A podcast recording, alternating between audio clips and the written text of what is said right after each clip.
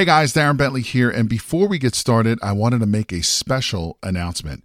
We have officially opened registration for the Private Money Conference, which is a three day live event where you will learn directly from Jay and his team how to raise thousands of dollars in private money to fund all of your real estate deals. Now, in today's changing market, more and more people are losing out to other investors because most of those investors have the cash to fund these deals. Did you know that you are missing out on 87% of the real estate deals out there because you don't have access to private money? Sadly, most real estate investors don't even know this is the reason why they continue to lose deal after deal. And with everything that's happening in the market today, you absolutely need every advantage available to you. And having access to unlimited amounts of private money is your big advantage. So to register for this live event, head over to jayconner.com forward slash event. Again, that is jayconner.com, J A Y C O N N E R.com forward slash event, where you will be able to lock in your seat for this live in person three day event, which takes place June 12th, 13th, and the 14th in beautiful North Carolina. But you got to be fast because there are a limited number of seats, and when they are gone, they're gone. So, again, to take advantage of this incredible event and to learn how to raise all the private money you'll ever need directly from Jay Conner and his team, head over to jayconner.com forward slash event. Again, that is jayconner.com, J A Y C O N N E R dot com forward slash event. Now let's get into today's episode.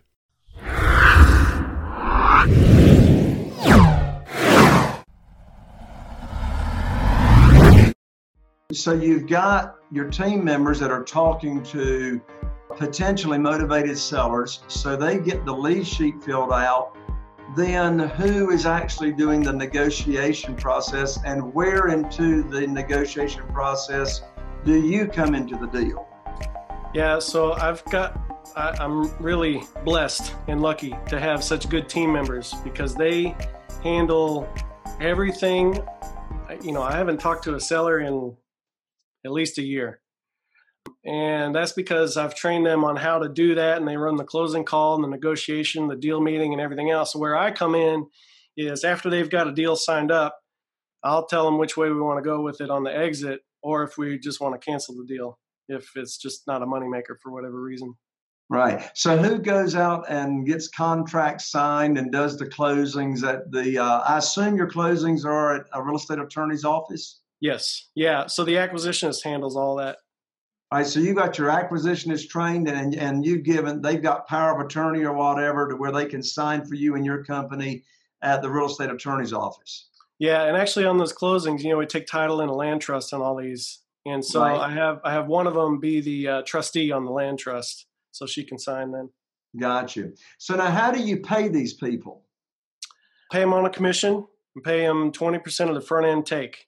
So if we get like last month, we got uh, our biggest down payment to date, forty five thousand dollars on a four hundred fifty thousand dollar house. Nice. Yes, that was now a big that's on payment. your exit strategy. That's so you got that house under contract or you controlled it. So on that particular deal, you sold it with a forty-five thousand dollar what down payment or lease option. Yeah, lease option. It was a non-refundable option fee. Mhm. Nice. So how were you controlling that particular deal? So we, I mean, we did a deal to purchase it from the seller. The seller owned it free and clear, and we just negotiated a monthly payment from him and a price. And you know, so we bought it from him first, and then you know sold it on a lease option out to our tenant buyer. Okay, so you actually bought that property and that that title came into your land trust, right? That's right. And did you buy it with no nothing down? Actually, on that particular deal, we gave the seller five down. So you only So- gave five thousand out, but then you sold it for forty five thousand down, That's right. and you bought it with so you bought it with seller financing, right? That's right. Yeah. And and now did you sell it with seller financing or sell it on a lease option? Sold it on a lease option, which, in my opinion, is basically the same as seller financing, just different paperwork. But the money works the same, as you know. Sure. Well, I prefer to sell on lease option because my entity still owns it. And I've really got control of it, even though they're getting the option to purchase it.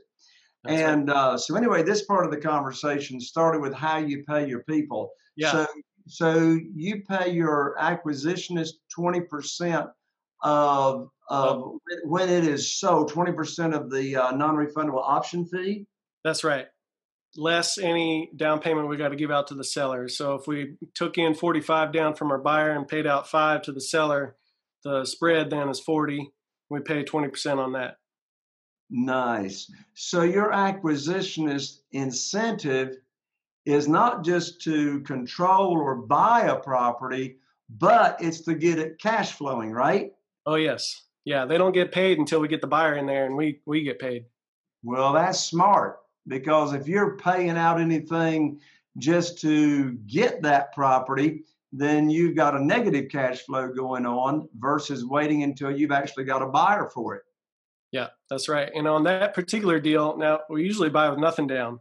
But on that particular da- uh, deal, since we were agreed to give the seller five down, we just waited to close until we had our buyer lined up, and then just basically did a double closing. I got you. So it sounds like you've trained your people to negotiate and really know to how to have the conversations with the sellers how about giving my audience a short seminar on um, what does that conversation sound like? In other words, why would a seller of a property be willing to sell to you with uh, owner financing? Yeah, you know, this particular, we'll just use this deal as an example. This seller you know, we talk a lot about motivated sellers and people got to be desperate to want to deal with us. I've found that to be true sometimes, but not all the time. You know, this particular case is a good example. I don't need them to be desperate. I just need them to be flexible. You know, this particular scenario, this seller, he didn't need the money. He didn't need his cash out now. He was just sick of dealing with the property. He had already moved up to the mountains about three hours away. Was tired of having to drive back down to Charlotte to check on it and everything. So I mean, we negotiated the five grand down and twelve hundred dollars a month, zero percent interest in a three year balloon. So you know he's willing to be flexible and wait to get paid out. And it really is just a matter of asking them, well, you know, what's the best you can do on the price? What's the best you can do on the monthly payment? What's the best you can? How long can you give me to pay you off in full? And if they have, you know, good responses, good answers to that, then you know we say, all right, let's go out and see the house. We'll meet you out there and we'll get the paperwork started while we're there. Nice. So, what's your favorite way, or how have you trained your acquisitionists when they're talking to a seller? What's that question actually sound like to find out if they might be open to the idea of taking their equity in payments or seller finance? In other words, what's the what's the language that you've taught your people to use and to ask?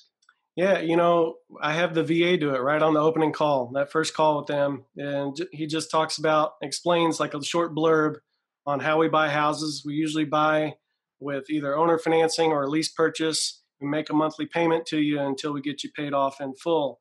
And a few reasons we do that and a few benefits to that is that usually we can pay full price and pay, you know, your asking price. And we take care of everything, including all the closing costs, so you're free and you can just move on. Okay, well that's so that's that's a great strategy right there. So what you have trained your people to do is instead of asking them up front, and of course I'm sure I'm sure you've trained them to build some rapport first and you know, tell me about your situation, tell me about the property, what kind of condition it's in before you actually get to that part of the conversation, right? That's right. That's right. Mm-hmm. Yeah. And then before asking them, would you be willing to sell with owner financing. Of course, what I've discovered, if you ask somebody, are you willing to sell with owner financing? They don't really know what that means. Yeah. So, and a confused mind just says no. Exactly. Exactly. Yeah. So, so when your people tell your prospect, your prospective seller, this is how we normally buy houses. We normally buy with uh, with owner financing or seller financing. How does your acquisitionist or your VA actually explain that to where the seller understands what's being said? Yeah, so depending on if they've got a loan on the, the property or not, you know, we can keep using this that particular deal as a case study. He didn't have a loan. And so the way we put it is we basically just ask them, you know, what's the monthly payment, lowest monthly payment you could take? And then if they say 1200 or 1500 or whatever, okay, great. So we're going to pay you that until paid.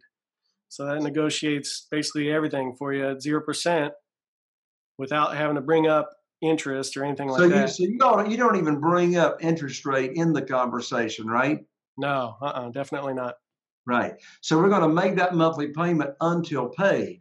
So in this recent deal you were just talking about, there's a three-year balloon. Tell the audience what that means and how this three-year balloon came up in the structure. Yeah, you know, the three that that deal normally I would not do a three year balloon. That'd be like my minimum. But this was such a, a good deal. I was like, you know what, let's go ahead and do it. And that only came up when the seller brought it up because he wanted to get paid off within the three year time frame. So to explain a balloon payment just means in whatever time frame, that three years, the whole rest of the amount of the purchase is going to be due at that three year time limit. So, so you're giving your new buyer how long to get ready for a mortgage? Yeah, so we give them two years. Right. Right. So, right. Whatever, you know, whatever we get from the seller, we got to give less to our buyer. Right. Now let's talk about your buyers for a moment. So we've talked about how you're finding the sellers, and I like what you say. It doesn't necessarily need to be a desperate seller with your strategy. It needs to, just needs to be a flexible seller to where you can actually pay a lot closer to retail than if you're actually using cash or private money to buy it as at a substantial discount. Like this particular one, you bought it for how much and you sold it for how much? This one we bought for 410 and we sold it for 450. There you go. So yeah. just a, a, just a 10% or 40 or uh, $40,000 spread on the sale. So so you're finding your buyers from expired listings and also Facebook ads. So let's talk about the buyers. So what are your favorite? Because right now, you know, your people are not getting paid until they have a buyer for the property that they've located. So you got to have a continual fresh list of buyers, potential buyers of your property to be coming in your funnel. How are you finding them? Yeah, so we use each property that we have for sale, we use that as bait to attract the fish that we want to attract for those types of deals. You know, if you put a $100,000 house out there on a lease option, you're going to get a different type of fish, a different type of buyer than you would on a $450,000 house. So we always want to use the the actual property as bait to attract all the people, and of course, everybody who contacts us goes into the database, and they'll get an email on future properties as well. So, but uh, on this particular deal, these uh, buyers actually came in. We had a uh, for rent ad on Zillow. So instead of putting it for sale on Zillow, we put it for rent. Oh, interesting. Yeah, and these were people who really were looking to rent, but only because they thought they would not be able to buy. And right. so we, had, you know, we then we just they respond to the ad, and we just let them know this is going to be a rent to own or lease purchase. What if we could help you buy this thing? and they're like, oh wow, well yeah, we got you know we've been saving money on a down payment, and you know they can't get qualified right now because they're self-employed. They got their own trucking business. Right. Make, make, a ton of money, but their credit is shot for whatever reason, or you know they don't have two years of tax returns to show, and um, so you know they come to us, pay the option fee, and we help them get qualified over the next couple years. Well, that's interesting that you were promoting this home for rent on Zillow they respond. Your people tell them, well, we're actually selling this on a rent to own basis. How do you negotiate the initial down payment or non refundable option fee? Yeah, you know, with each buyer lead that comes in, it's just like with sellers. We gotta we gotta pre-screen them first, and with a buyer, we're just asking them different questions than with the seller. So with the buyer, we ask them. I mean, the two biggest questions are, you know how much do you have to put down on your beautiful new home and then the second question is you know what's the most you can afford on a monthly payment And you know, if those numbers look good, then we'll send them out to the house or have the acquisitionist meet them out at the house just to show them the inside. And if they like it, then we get them to fill out a two-page application there. That goes to to underwriting. You know, we use a service that you know screens them for background and everything else, and checks all the debt ratios and that sort of thing for us. Right. Do you use Paul Ritter service or somebody Yes. else? Yeah, yeah. Screen the tenant, Paul Ritter service. Yep. Yeah. Yep. That's who we use. Excellent. Yeah. Yeah, and you know if everything looks good, we just go ahead and set a, a, a deal meeting with the buyers, and I have the acquisitionists do this now. And the key is you want the buyer going into that deal meeting not knowing for sure if they qualified and got the house yet. Right. So- So then when you go meet with them, you're asking them, "Are you sure this what you told me on your down payment maximum? Are you sure that's the max?" And then they usually come up a little bit more. And same with the monthly payment. Are you sure this is the most you can do on the monthly? And then they come up a little bit more. So you're negotiating with them a little bit. Right.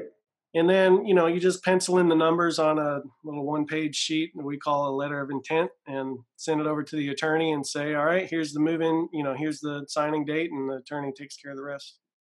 Awesome, awesome. Yeah.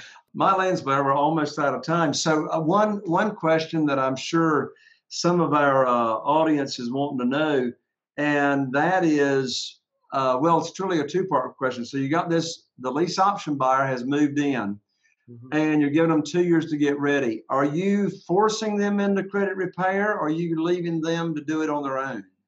We're leaving them to do it on their own. Right. And then the second part of that question is so you got a three year balloon. So you know where I'm going with this question. Mhm. So you got a three year balloon with your seller and they want you to cash them out within those within those three years. What happens if your buyer is not ready within two years? Well, I mean, it'll be our choice at that point whether we want to extend more time to the buyer. But if it goes beyond that three years we got with the seller, then it's really going to be up to them. And we would just go to the seller and say, hey, look, you know, we got these people in here. They could probably get qualified in the next year, but, you know, you got your three year balloon here. Do you want to extend and we'll keep going? Or you want to just call it quits now? Exactly. Exactly. I love it. It's called the deal after the deal. That's right. excellent, excellent. Uh, Blair, I, even though we're out of time, I just got to ask you one more question. And I tell you what's really cool. I want everybody to know this is is you have now put together your own step by step training as to how you do the business, and we're going to give everybody out a, uh, a website here in just a moment where they can go check out more in detail as to how you do the business.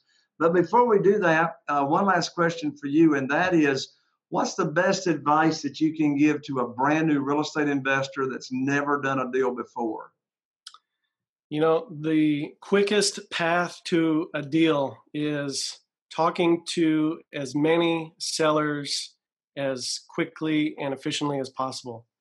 So, you know, everything else we do in the business is designed to support having more conversations, meaningful conversations with sellers.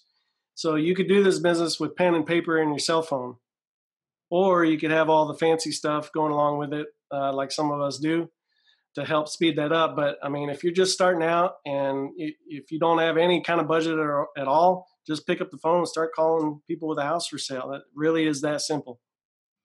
And you're finding, and your people are finding uh, sellers, flexible sellers. Mm-hmm. Yes, expired listings, but I would suppose they're making outbound calls to people on Zillow and other for sale by owner sites, right? Yes, for sale by owner as well as for rent by owner. Awesome. Awesome. Well, Blair, let's let people know that they can get up with you and find out more about how you do the business if they'd like to. So, we're going to put right up here for those that are watching the video. Uh, we've got a special URL to connect people with you, and that's www.jayconner,